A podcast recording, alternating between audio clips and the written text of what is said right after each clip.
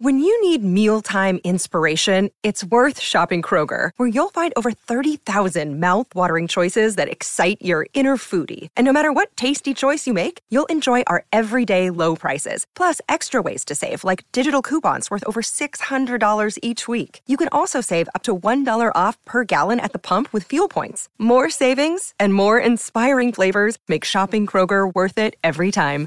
Kroger, fresh for everyone. Fuel restrictions apply. This is The Art of Charm. Learn everything you need to know to crush it in business, love, and life. Welcome to The Art of Charm. I'm your host, Jordan Harbinger. Today we're talking with Angela Duckworth, author of Grit. We're going to discuss why we shouldn't label others as talented, why our potential is one thing and what we do with it is quite another, how to focus on high level goals, when to give up and when to be stubborn, and how to grow our grit and perseverance. Enjoy this one with Angela Duckworth. And with that, welcome to the Art of Charm. AOC brings together the best thought leaders, teachers, and exceptional individuals to teach you how to be a top performer in life, love, and at work. If you're new to the show, we'd love to send you some top episodes and the toolbox where we discuss body language, nonverbal communication, networking, persuasion, negotiation, and everything else we teach here at AOC. In the U.S., just text CHARMED to 33444. That's C-H-A-R-M-E-D. And everywhere else, go to theartofcharm.com. We may not have all the right answers, but we definitely have all the right questions. All right, here's Angela Duckworth. Angela, tell us what you do in one sentence. I'm a professor of psychology at the University of Pennsylvania, and I also run the Character Lab, a nonprofit that advances the science and practice of character development in children. Okay, so there's a little bit of parenting angles going on here. Uh, Why did you write this book? Why write Grit? I wrote this book because it was ready to be written. And by that, I mean that I felt that in the scientific research that I was doing and that other people than me were doing, we were coming to some insights that were now ready to share that weren't just, you know, hand me down wisdom, but actually had evidence behind them. And I thought that that would be useful, that if people could understand what grit is and where it comes from, that they might have a head start in developing grit in themselves and in people that they care about. Okay, so what is talent as opposed to grit, or what is grit as opposed to talent? Talent is a word that people use differently. So I should say what I mean by talent. When I use the word talent or when I hear the word talent, I primarily think of how quickly or how easily you learn something. If you are really talented at basketball, it means that when you play basketball, when you practice, you get better at basketball fast and with relative ease. But effort, I think, is different. Effort isn't how quickly or easily you get better at something, it's the quality and the quantity of your engagement. So, in a way, you can think of talent and effort being really the two things that in combination create skill. Why is grit so important then? What does grit determine in our lives? I think for goals that take a long time to complete, not minutes, not days, not weeks, but for kids, months, and for grown-ups, years, decades, even a lifetime, for those kinds of goals, it really is a matter of showing up and continuously trying to make progress. And grit, the combination of passion and perseverance for long term goals, is enormously important in determining the quality and the quantity of our effort over the long run. It is therefore essential, really, to accomplishing those long term goals that in many ways mean the most to us. It's all about the fact that life really is by design or, you know, by fact, it's a marathon and, and grit really keeps you in the race. So we know from the book that you can actually grow our grit. First, though, I want to dissect grit a little bit. What are the components of grit? And let's disassemble those so that we're all on the same page. So I define grit as really essentially two things in combination passion for long term goals and perseverance for long term goals. But I can further deconstruct those or double click on passion and double click on perseverance. I think that's actually helpful. And in the book, I do exactly that. I say, you know, if you ask, where does passion come from? Where does loving what you do and feeling every day that it's fascinating and meaningful, that it gives your life meaning mm-hmm. it really comes from two sources. One is interest, having your attention captivated by this thing that you're working on. As a psychologist, I am infinitely interested in human nature and the psychology of grit and the psychology of achievement. Every day I wake up and I'm just as interested in that topic as I was the day before. Interest is one driver of passion. The other is purpose. It's different to say that this is interesting to me than to say this is purposeful. And again, to use myself as an example, I not only find psychology interesting and not only captures my attention, but I feel like my work is purposeful in the sense that it could benefit other people. When I talk about purpose, I really mean feeling a connection to and a service to other people. So passion comes from interest and a sense of other oriented purpose. Perseverance comes from one, the capacity to do daily practice to get better. I mean, if you think about what perseverance means, it might sound to you like, well, I don't know what it'll sound like to different people. But when I think about perseverance, one form of it is waking up and trying to get a little bit better at something that you're doing compared to the day before. The other driver of perseverance is resilience or hope. And that is to say that in the face of setbacks that wouldn't necessarily happen to you every day, but just, you know, the really bad season, you're an athlete and you have an injury, you know, you're in sales and, uh, you know, you could catastrophically blow a big client, you know, these kinds of sometimes really emotional setbacks and failures, resilience or hope in the face of those. So to recap, passion to me comes from interest and purpose.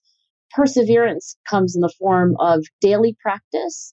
And then hope in the face of adversity.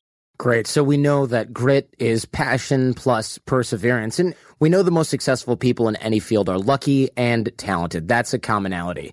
But it seems like the perseverance to keep going after failure and to keep getting up as you fall is what makes a paragon of perseverance.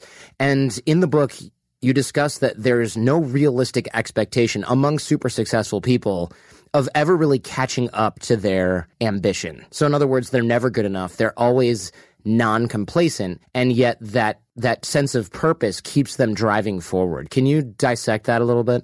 Yeah, I think that, you know, when you describe somebody never being satisfied with how well they're doing, it sounds pretty grim, right? It sounds like these people go to sleep and they're, you know, depressed or something. You know, nothing could be farther from the truth, but I do think it's hard to capture what I'm talking about here. I talked to a CEO, a very successful, longtime CEO of a mid-sized company. He was struggling to put this into words himself. And he said it's really being satisfied being dissatisfied. And I, again, can just use myself as a personal example because I know how I think about things.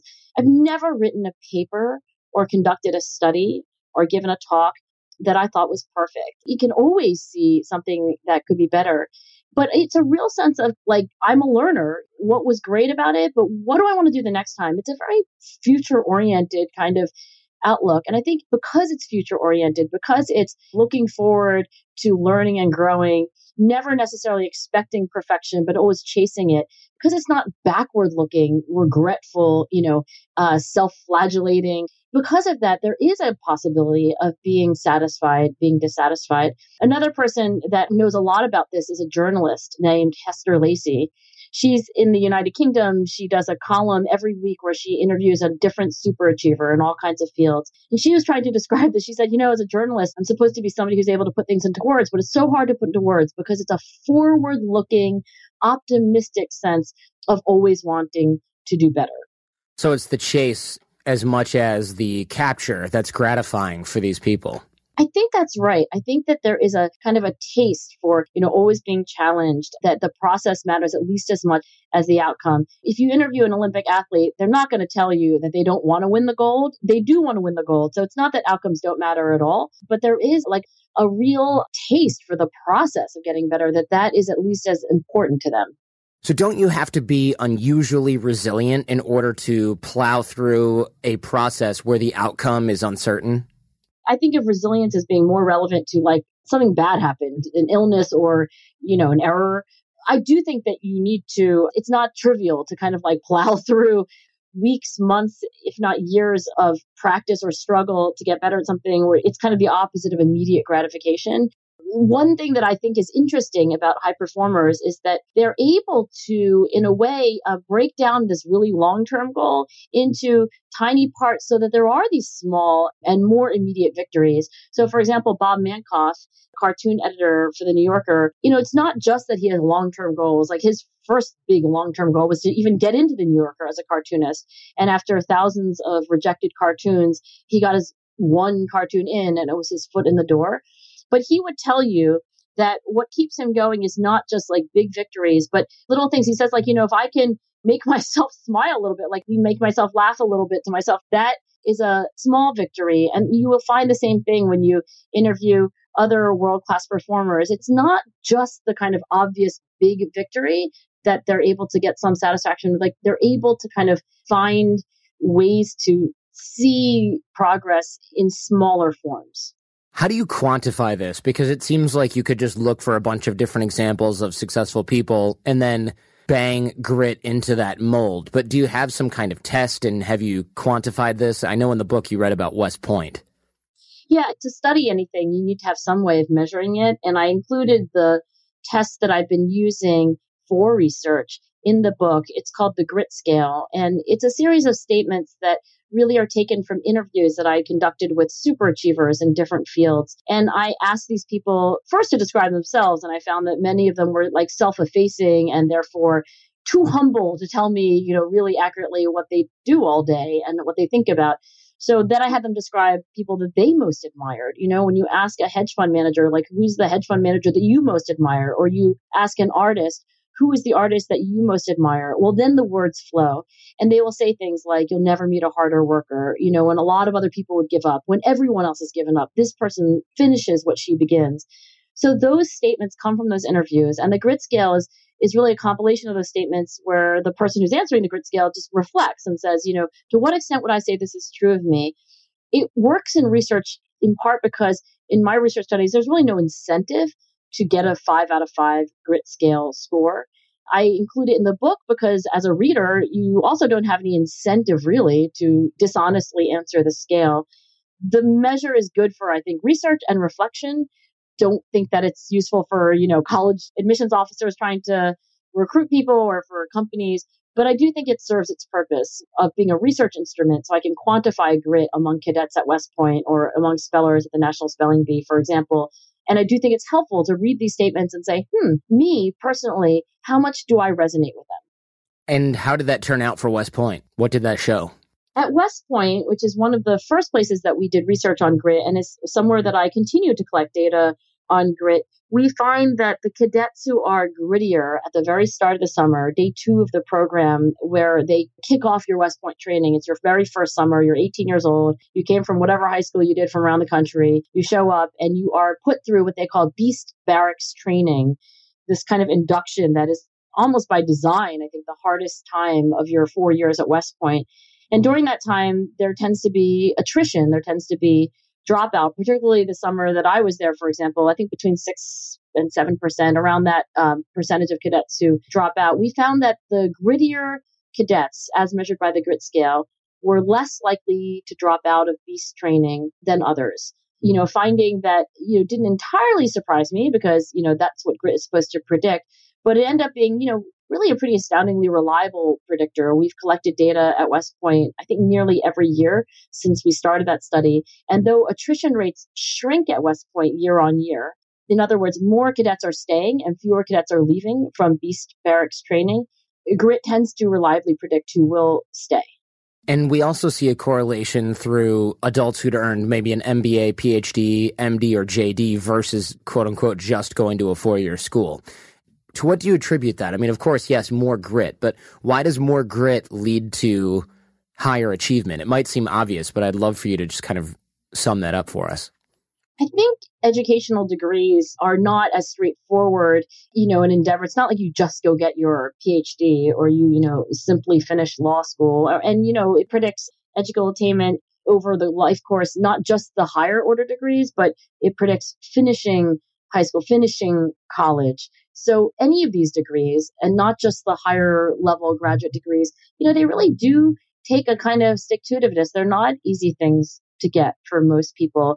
They do require that you have some sustained commitment to the goal of graduating, I think that's why grit predicts completing educational degrees. And what about sports and other achievements? Because it seems like, yes, grit helps us push through hard times, but what's the relationship with, say, grit and practice or deliberate practice, as we've discussed earlier on the show? I think the idea of different from talent, not a substitute for talent in the sense that grit is not everything, but being something that you really want in a player, this resonates, I think, with pretty much every athletic coach I've been fortunate enough to talk to on this topic. What I think happens in sports is that there's a tremendous amount of preparation. I mean, oftentimes people will talk about mental toughness, you know, during a really hard game, you know, you're way behind your opponent and, you know, how do you have the focus and the confidence to keep playing? That is one aspect of of grit, I guess, in athletics to an extent. But really the most important thing is that any sport requires hours of preparation. The ratio of practice to actual gameplay is far in favor of practice. You spend many more hours drilling and practicing than you do in actual play for competition. And I think the idea that you would want players who would be able to practice their weaknesses, uh, you know, work continuously to make their strengths even stronger, be resilient when they're injured, be resilient after a bad season, to have captivated interest in what they do so that when they're not on the court and they're not swimming in the lane, but they're still thinking a little bit because they want to about their game and that they would have a sense of purpose. And the other part of grit that I mentioned, you know, part of passion is having a sense of other oriented purpose. That's part of what makes people passionate about things, knowing that they're not just the only person who's concerned with this, but it's in service to others every coach that I've talked to, and this includes coaches of individual sports like swimming, will tell you that athletes who understand that passion comes in part from being part of something bigger than yourself, that's huge. So I think that grit is of special relevance, I think, to achievement in sports for all those reasons. So it sounds like our potential is one thing and what we do with it is something different. Yeah, I mean, I met a poet once, Irving Feldman, who said that, you know, talent gets you in the game, but perseverance is the winning hand. And I think it's just this intuition. You know, those are his words, not mine, but it's a nice turn of phrase. Helps that he's a poet, I guess. You know, the, I think what he was trying to get at there is that you know, sure, it matters if you're talented in something, right? You wouldn't really want to tell every child that they're equally talented in everything compared to all other children because that's not true the fact that you are talented in something doesn't mean you're going to do something with that talent. And it's not a substitute for working hard and for sticking with things. Johnny, we know if you listen to the show, you are driven. In fact, we're driven by the search for better. But when it comes to hiring, the best way to search for a candidate isn't to search at all. Don't search, match with Indeed. If you need to hire, you need Indeed. Indeed is your matching and hiring platform with over 350 million global monthly visitors, according to Indeed data, and a matching engine that helps you find quality candidates fast. Ditch the busy work. Use Indeed for scheduling, screening, and messaging so you can connect with candidates faster. And Indeed doesn't just help you hire faster. 93% of employers agree Indeed delivers the highest quality matches compared to other job sites, according to recent Indeed survey. We have hired a lot of team members over the last 17 years. Going through endless resumes, well, that's a time sink. But you know what else is a time sink? Interviewing endless people because they're all going to give you the best face forward. That's why we love Indeed, leveraging over 140 million qualifications and preferences every single day Indeed's matching engine is constantly learning from your preferences. So the more you use Indeed, the better it gets. Join more than 3.5 million businesses worldwide that use Indeed to hire great talent fast. And listeners of this show get a $75 sponsored job credit to get your jobs more visibility at indeed.com slash charm. Just go to indeed.com slash charm right now and support our show by saying you heard about Indeed on this podcast. Indeed.com slash charm. Terms and conditions apply. Need to hire? You need Indeed. You do take down talent quite a bit in the book, and you say by shining our spotlight on talent, we risk leaving everything else in the shadows. We inadvertently send the message that these other factors, including grit, don't matter as much as they really do. Why is it such a problem to focus on talent? Because, as I asked you earlier, it seems like a very common statement. This person is talented. This person is extremely talented. You hear it with athletes. You hear about it with businessmen. It's something that we've discussed almost as an excuse because it lets everybody else off the hook. You outline a really interesting relationship between effort and talent in the book. Would you explain that? You know, yes, I believe that differences in our ability to learn or to improve in a skill, like, yes, it matters. That's my definition of talent. So, yes, talent counts because if I have a lot of talent in math and I apply myself, I'm going to get farther than you if you apply yourself equally, but you have less talent in math than I do. So, yes, talent counts. But I believe that effort counts twice in the following very specific sense if you need both talent and effort to become skilled in something. So I have a talent for math and I really apply myself. I'm engaged. I've got a great teacher. So there's a lot of high quality, high quantity effort going in. Okay, I over time acquire math skill. I become good at math. But I still have to do something with that math skill. What if I'm great at math, but I just don't do anything with it? I don't actually solve theorems and solve mathematical problems. You need effort, in a sense, a second time, in the sense that whatever skill you have, you have to apply that skill in order to create tangible achievements. And for many things, like doing math or writing or playing music, it's the same effort that you're applying that increases your skill and is producing achievements along the way. If you're a musician and you are practicing your music and giving recitals and concerts over time, your skill is improving, but also that effort is making that skill productive. It's producing valuable you know, in the case of a musician, you know, concerts, recordings, and so forth. So talent counts because it helps us develop skill, but effort because it helps us develop skill and helps that skill be productive. In that sense, I would say effort counts twice. Right. So, in the same effort you need in order to build the skill, you also need in order to apply the skill. Is it fair to say that if we start off with talent, if one person starts off with talent and the other not, the person who exerts the most effort over time will eventually outshine that person generally? In their accomplishments. So, yeah, you know, one way to think about it is like if I increased my effort over time and consistently was trying harder, working harder, with more focus than another person, in the very long run, I think that your achievements would be greater than someone who comparably was like a little more talented. I think the skill would be equal, but the achievements would be different. If I had a piece of paper, I could show you a graph. I do think that, you know, effort matters enormously to the tangible achievements that we're able to make our own lives better, certainly the lives of other people as well. Is there a graph online? We could throw it in our show notes. You can. It's under angeladuckworth.com. And then if you go under my research tab, it's like all publications. And there's an article in Compass and it's a graph in the back of it. But you could look and if you want to pursue that. Okay. Because it does make more sense to have a visual for this.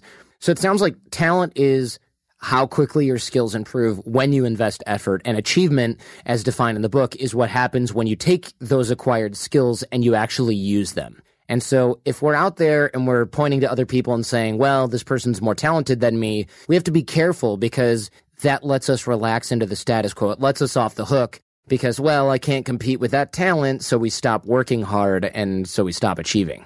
You know, the first person that I know of who articulated this eloquently as he did was Friedrich Nietzsche, the 19th century German philosopher, who was debating the idea of genius with his then friend Wagner. And Nietzsche's point was that, you know, when we see truly extraordinary excellence, a magical performance by a musician or like a just perfectly turned phrase, you know, in a novel that we love, you know, we often will just marvel at it and say, like, ah, oh, that person's a natural, you know, you can't teach that, they're a genius. That sort of emoting I think Nietzsche's point is exactly right, which is that when we say things like, I'll never be Usain Bolt or nobody could be because that's God given talent, we do let ourselves off the hook. If we say that, we say, you know, this is a kind of different creature than I am. I don't have any of the same wiring.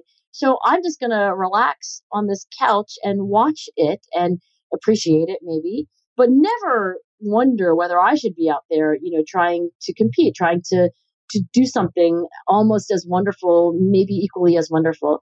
So I do think there is a kind of magical, romantic view of high achievement that allows us to appreciate it without feeling like we ought to do something.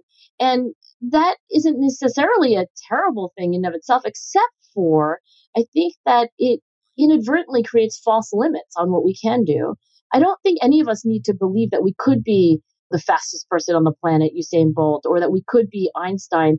I don't necessarily want to send that message that anybody could be anyone, but almost all of us could be so much more than we might believe we could be. I mean, it's really my conviction that in the right circumstances, with the right support, and with the right mindset and the right you know optimism people can do marvelous things and we ought not put ceilings on ourselves too early and we ought not build those ceilings too low when we can't see how experience, training, and effort got someone to a level of excellence that is just clearly above the norm, we can default to labeling that person a natural, as you stated. And you wrote in the book, and I love this. I don't know if you made this up or if you got this from somewhere else, but it, you said greatness is doable. Greatness is many, many individual feats, and each of them is doable. I think that's a such a powerful idea because when we look at something from the outside, when we look at the finished product, if you look at a car, you think, gosh, this is so complex, or a computer, this is so complex. But each of the pieces, each of the components is obviously something that man can create as long as you know how and you've got the practice and experience to do it. We look at things, especially in the physical realm or the artistic realm, and we just think, oh, this is impossible because we can't see the components. We only see the finished product. And I think that when we start to dissect these things, and we start to realize that we can build grit, which we'll talk about in a second, that achievement starts to look a little bit more realistic no matter who we are. You know, that is very well said. And I'll tell you where I got the lines that you read from the book. I was quoting Dan Chambliss, a sociologist who spent about half dozen years living with swim teams from the local club team all the way up to Olympic hopefuls. And after spending must have been thousands of hours, you know, just watching swimmers in the pool and talking to coaches and living that life with them. He himself, a former swimmer, so if you added up all the hours, it would be many more than that.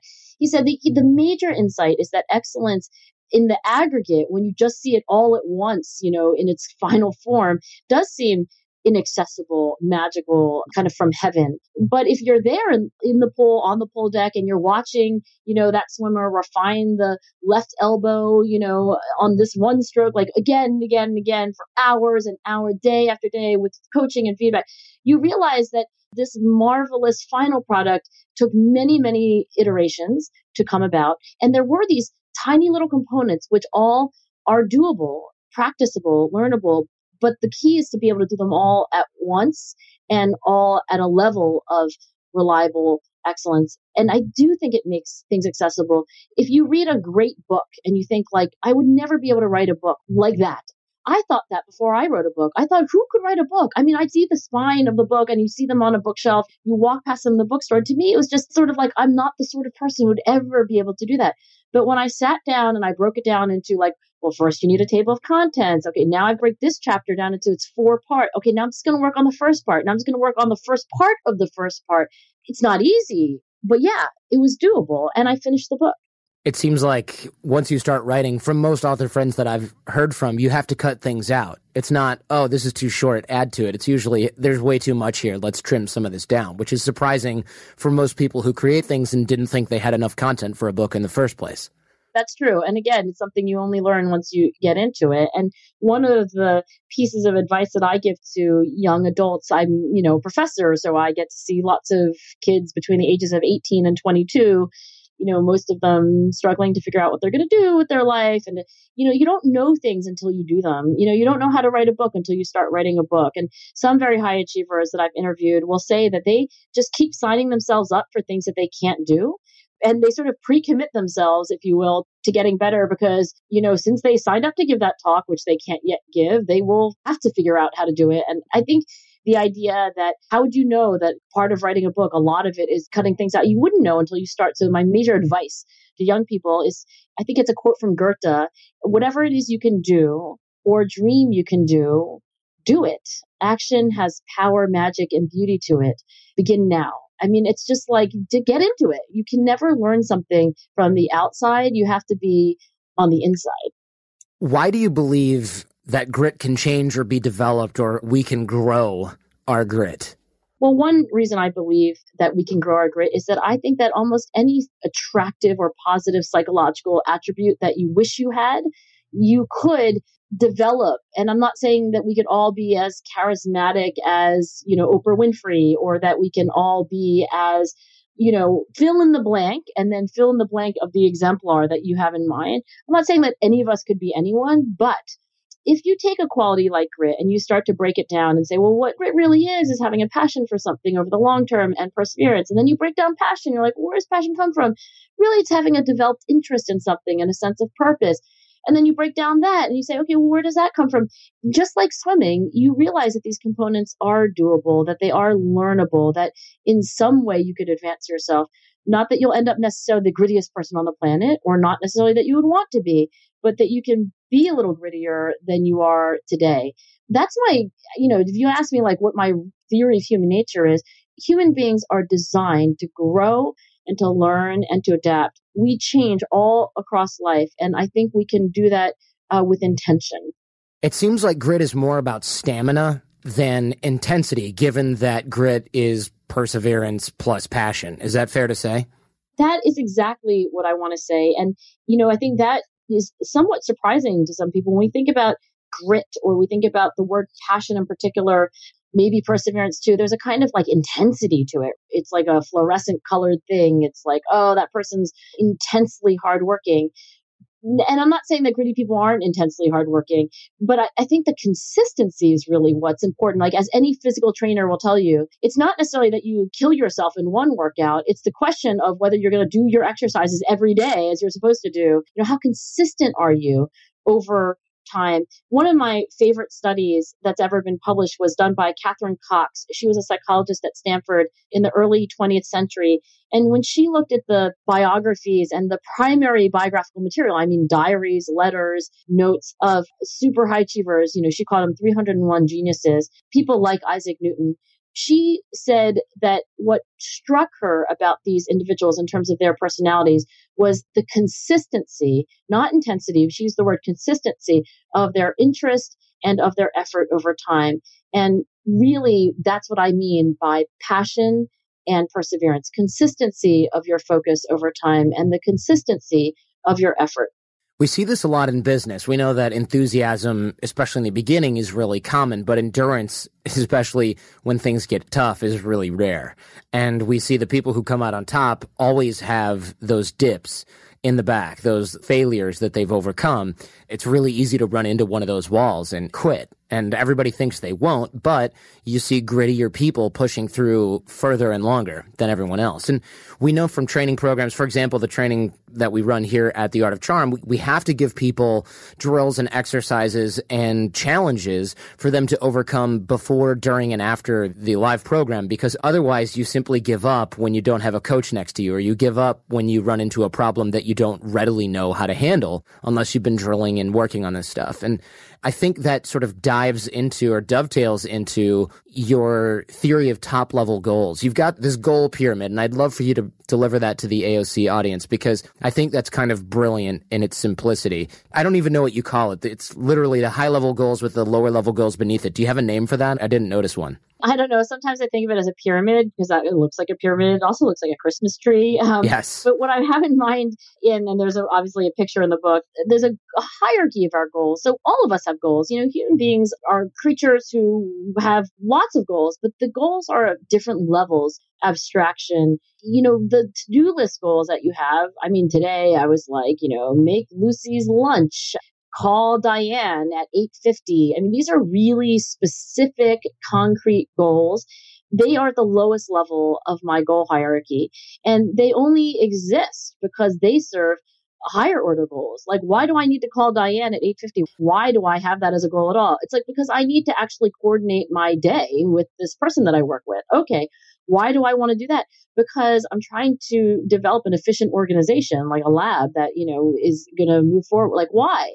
Because our lab works on psychological research for kids. And, and you know, ultimately, you get to my one top level goal. This is like the star on the top of the Christmas tree or the top of the pyramid.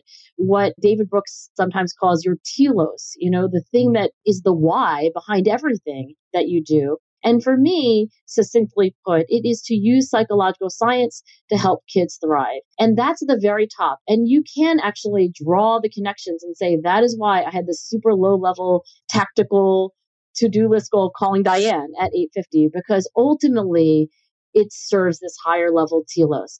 So if you think about goals that way, then you can ask the question, are my goals all over the place? Like, do I not really have a Christmas tree, you know, pyramid like structure? Do I have like goals that are kind of just on their own and they're untethered to my, or is there a real coherence to what I'm doing, particularly professionally, right? We might have a different pyramid for our relationships and our family, but, but just in terms of our work life, you know, is there a kind of coherence where, you know, the way I spend my day makes sense because that's certain, you know, mid level goals that are kind of all tied into this highest level goal. I think that's what I find about really gritty individuals that there is a coherence to what they do. If you talk to athletes, sometimes it's really clear because they can tell you how like each training thing that they're doing lines up to sort of mid-level goals that like ultimately serve, you know, I want to win the gold medal in sculling, you know, next Olympics. But I think it's also true for those of us who have different kinds of occupations. Thanks for listening and for supporting the show. For a list of all the great sponsors and discount codes, visit theartofcharm.com slash advertisers. Now let's get back to Angela. Yeah, I think in our non-denominational holiday bush of goals or our gritmas tree, whichever you prefer, you have to have that top level goal, that philosophy that guides you. I think that if you want to really be effective, and there's nothing moral about this, by the way, you know, if you don't have like a sort of non denominational hierarchical structure, like there's nothing wrong with you. I mean, there's nothing bad about it in a kind of ethical or moral sense. But I do think if you want to be an effective individual and you actually, you know, like want to actually get somewhere in terms of it's desirable. I mean, Pete Carroll, the coach of the Seahawks, would tell you for him, it's what he calls his life philosophy, which he can boil down into two words always compete. Of course, he needs to tell you what those two words mean, but but they have special meaning for him. And everything that he does as a coach, he would say ultimately ties into that life philosophy, into that telos. So is grit about holding the same top level goal for a really long time? It is. It is. I want to say that a really long time doesn't necessarily mean your lifetime. I'll give you a really specific example. So, somebody that I met recently was, you know, I was on book tour and my publisher said, Well, you need training on how to talk to the media. I guess know how to train, train, mm-hmm. train me to talk to people like you. And so I met this guy named Bill McGowan, and he had been on the journalism side, like he had been a reporter and a producer for a long time. And then he changed course and you could argue that he changed his top level goal because he started a consulting company where he would train people to talk to the media. And I asked him the question, do you feel mm-hmm. like, you know, you can articulate to me the top level goal that would help me understand who you are?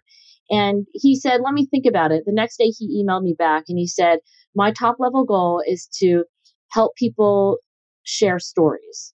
And when you understand his life in that sense, it actually makes sense both of the time that he spent as a journalist and as a producer and in this new role. I don't know that 15 years ago, which is when he was still doing the producing and the reporting, he would have been able to articulate it that way. He might have just said, like, oh, my top level goal is to be the best reporter that I can be. So, what I want to say about these top level goals is that, you know, sometimes they become even more abstract or even higher level as we move forward. When you realize that that top level goal that you had and that was genuine, that in fact there was a even higher level goal that that itself was serving. I think that often happens with the people that I study. Does that happen as you achieve more, or does that just happen as your interests shift? That's a very good question. And I don't know. My guess is that it happens as the meaning or the kind of like the why becomes apparent to you, maybe because you've achieved more. I don't know if it's because your interests have shifted, but they've like sort of deepened. It's in a way like becoming more yourself in a way, as opposed to like moving in a different direction. So as we achieve, maybe we gain clarity on what it is we really want. Yeah. And, you know, it's a really wonderful exercise for any of us to do. Like, what am I doing? Why am I doing it? And then you can ask yourself, okay, well, why am I doing that? Like, you can keep asking yourself why until you sort of run out of reasons. And when you can't answer anymore, you could say, like, okay, well, now I'm at the telos. But it might be that a few years later, you know, you would be able to ask yourself the same series of questions and get even a little deeper, a little higher up than you would have been able to get today. So, in very gritty people, it seems like the mid level, low level goals on the gritness tree are related, of course, to the ultimate goal. Does it then follow that a lack of grit would come from having less coherent goal structures? I think that's often what happens is that, in particular, when someone will say, Yeah, I'm a hard worker and I'm resilient, I've got the perseverance part down, but I can't say that I have a passion. I think often it's because there's lots of things that they're pursuing, but not one that they would say is their calling or that gives coherence and meaning to all the other things that they're doing with their time. And again, not necessarily a bad thing ethically, but you know, for me, for example, when I was 32 and I decided finally, realized finally, you know, came to the decision that I wanted to become a psychologist and therefore would need to start graduate school at the age of 32. I had been pursuing lots of things in sequence, being a teacher, running not one, but two different nonprofits at different points in my life. I spent time in the White House as a speechwriter. One summer, I did a degree in neuroscience and studied dyslexia. I mean, these were all different things. And I personally just felt a sense of dissatisfaction. I just wanted to have more coherence, more of a centripetal force in my life that would kind of pull it all together, that would be the through line. I was fortunate to kind of be able to say, you know what, if I think about it, the through line is that I care about kids. I'm deeply interested in psychology. I can put these things together. I can make a go of this direction. But that 10 year period between college and deciding on graduate school for me was like not a way that I wanted to live the rest of my life. It's kind of a funny image of you working in the White House and running nonprofits and doing consulting and then just telling yourself, come on, Angela, get it together after you've achieved all these really high level goals that most people spend decades trying to achieve. It still wasn't quite there for you because you kept discovering and kept deepening your interest. Do you think that one top level professional goal is the ideal number? Does that make sense? Does it make sense to just hone it down to one thing? I think that, you know, for most people that I have interviewed, think about people like Jane Golden, who runs the largest public art program that I know of. I think it may be the largest public art program in the world. It's a mural arts program here in Philadelphia. They're on like mural 4000, I think, you know, here in the city of Philadelphia.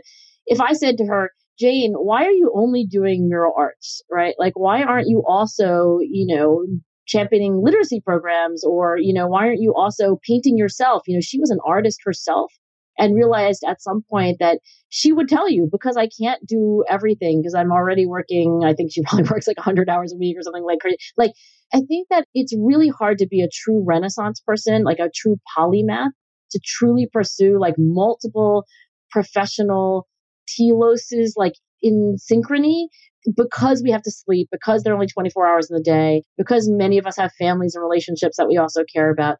I'm not saying that it's impossible, but of the people I've studied, it's extraordinarily rare. So, how do we prioritize which high level goal we want to achieve? Because it seems rare for young people or anybody to just have one thing they can say that they want. Well, you know, there are choices to make. And I think it is hard for young people to close doors. You know, for a lot of your early life, you know, adolescence and early adulthood, everything you do is opening doors, right? Like, oh, that'll open the door of this opportunity. You know, if you do this, you can do anything. But I think at some point you have to start walking through doors and you have to listen to other doors shut. And I think that's very hard. But for me, I think ultimately, as hard as it was for me to hear a door shut, like, okay, if I start walking through this door, the door of medical school, which I thought about for a while in my life, it eventually shut. Like, I had to realize at some point that I was going to not ever become a doctor and I was foreclosing, you know, a whole life that I could have had that I might actually enjoy. I think that for me personally, though it was hard to hear other doors shut, it is deeply satisfying to do something where I can say, you know, I'm pretty good at it. Like I can wake up and know that I'm actually a pretty good psychologist. A chef that I studied, uh, Marc Vetri, uh, he's my favorite chef here in Philadelphia. I took a cooking class with him actually after I'd written the book. And he was making pesto and one of the people in the cooking class said, Pesto? That's it? Like, you know, you're this like celebrated James Beard award winning chef. Like, we're making pesto. And he looked at this person and he said, he's like, this is going to be really great pesto. and there was a pause and he said, do you know why? And the student of the class said, no, why? He's like, because I know how to cook. And I think there is a kind of gratification that comes from being excellent at something that's helpful to other people. There's no substitute for it. There's no amount of money or creature comforts that would substitute for this. And I think that is the kind of happiness I think that grit gets you. And it's the life that I've chosen. And it's the life that a lot of people I think would find gratifying. It's certainly not the only way to live your life. When do we give up on lower level goals on our path to achieving the higher level goals? I think that crucially, the thing that you want to do is make sure that you're tenacious and I'll use the word stubborn about the highest level goals in your hierarchy, the highest level goal, the telos, and, you know, sort of decreasingly tenacious and much more flexible the lower you go. So, for example, what would make me give up on the goal of helping children thrive through psychological science? I don't know. I can't think of anything that would. But if I go down the hierarchy and I'm like, okay, what about that 850 phone call with Diane? Or what about that grant that I submitted to the Department of Education that's being reviewed? Those lower level things, you know, because I can find other like substitutes for the same thing. Like, oh, I'm not going to call her at 850. I'll call it 930. That grant didn't get funded. I'll apply to a different foundation. You know, I think the lower you go in that goal hierarchy, the more flexible you should be. The higher you go, you know, there should be, you know, more rigidity. Right. So the higher level of the goal, the more it makes sense to be stubborn and not give up. I was just thinking about, you know, for example, Polaroid, right? Now, some of the listeners are like, what the heck is Polaroid? Well, the reason you don't know is because they were a film company that made a big bet on instant film and like physical cameras and instant film. They kind of missed the whole like digital camera, then eventually cell phone camera revolution, right? And that's why you don't know the word, you know, or the name, the brand Polaroid as much as, you know, I do since I grew up with it. I think that they were stubborn and tenacious about a kind of mid-level goal, which is, you know, instant film. What they should have been cognizant of is that there was a higher level goal, and that higher level goal was to help people share visual memories. And once you go up to this higher level goal, you realize, like, oh, I can be a little bit flexible on this thing, which isn't really the ultimate end. Now, that's easier said than done, but I do think it's useful advice as we're doing something where you have repeated failures you know, in my own high school yearbook, which I dug out when I was writing the book, and I read what I wrote as a senior, and I don't know where I got this, but it said, go, go, go until you can't go anymore, then turn left. And that's how you should feel about these lower level goals. I mean, really try, try again, try. I mean, it doesn't work out, you know, maybe it's time to reconsider, go up a level and say, what am I really doing? Maybe there's a different way to get there. You wrote that grit grows as we figure out our life philosophy and learn to dust ourselves off after rejection and disappointment and learn to tell the difference between low level goals that should be abandoned quickly and higher level goals that demand more tenacity. How else specifically can we grow our grit? You mentioned that first comes interest, then practice, third is purpose, and then finally hope. How do we develop each of these things? Well, I want to say, first of all, that in research that's been done, for example, by other psychologists, I'm thinking of Ben Bloom in particular, he did studies of world class achievers in the 1980s where he found a pretty reliable sequence of development. First, they got interested in something that often would be a period that would last for years. There was a kind of romance about it. It wasn't necessarily that you were working really hard, you were just like getting into something. Then came a period of practice. So not only are you interested, but you are dedicating yourself to getting better, you know, methodically, systematically, um, you know, lots of effort invested. And then in the third phase, you're not only interested, you're not only practicing, but now you're beginning to see a sense of purpose, you know, how this serves other people, how it's really integrated into your identity. So that's where really the origins of my, you know, presenting in that order, interest, practice, purpose. It's not that hope comes forth. You can't really wait until you're, you know, 45 to develop a sense. It's really that you need it at every stage. So I could have presented it really first, for example, but I think the kind of I'll get up again, you know, I can see something in this that I can do. Not that I am in charge of every aspect of my fate. There's definitely luck for everyone. There's good luck, there's bad luck, there's opportunity. God knows opportunities are not handed out equally anywhere in the world, including this country. If you are wealthy and you are a child of privilege, you will have opportunities that children from disadvantage don't have. So it's not that I'm saying that hope means you have to ignore, you know, inequality or luck, but I do think that what hope is is belief that there's something that you can do that even though there's a lot that you can't do, there's something you can do and you need that at every stage.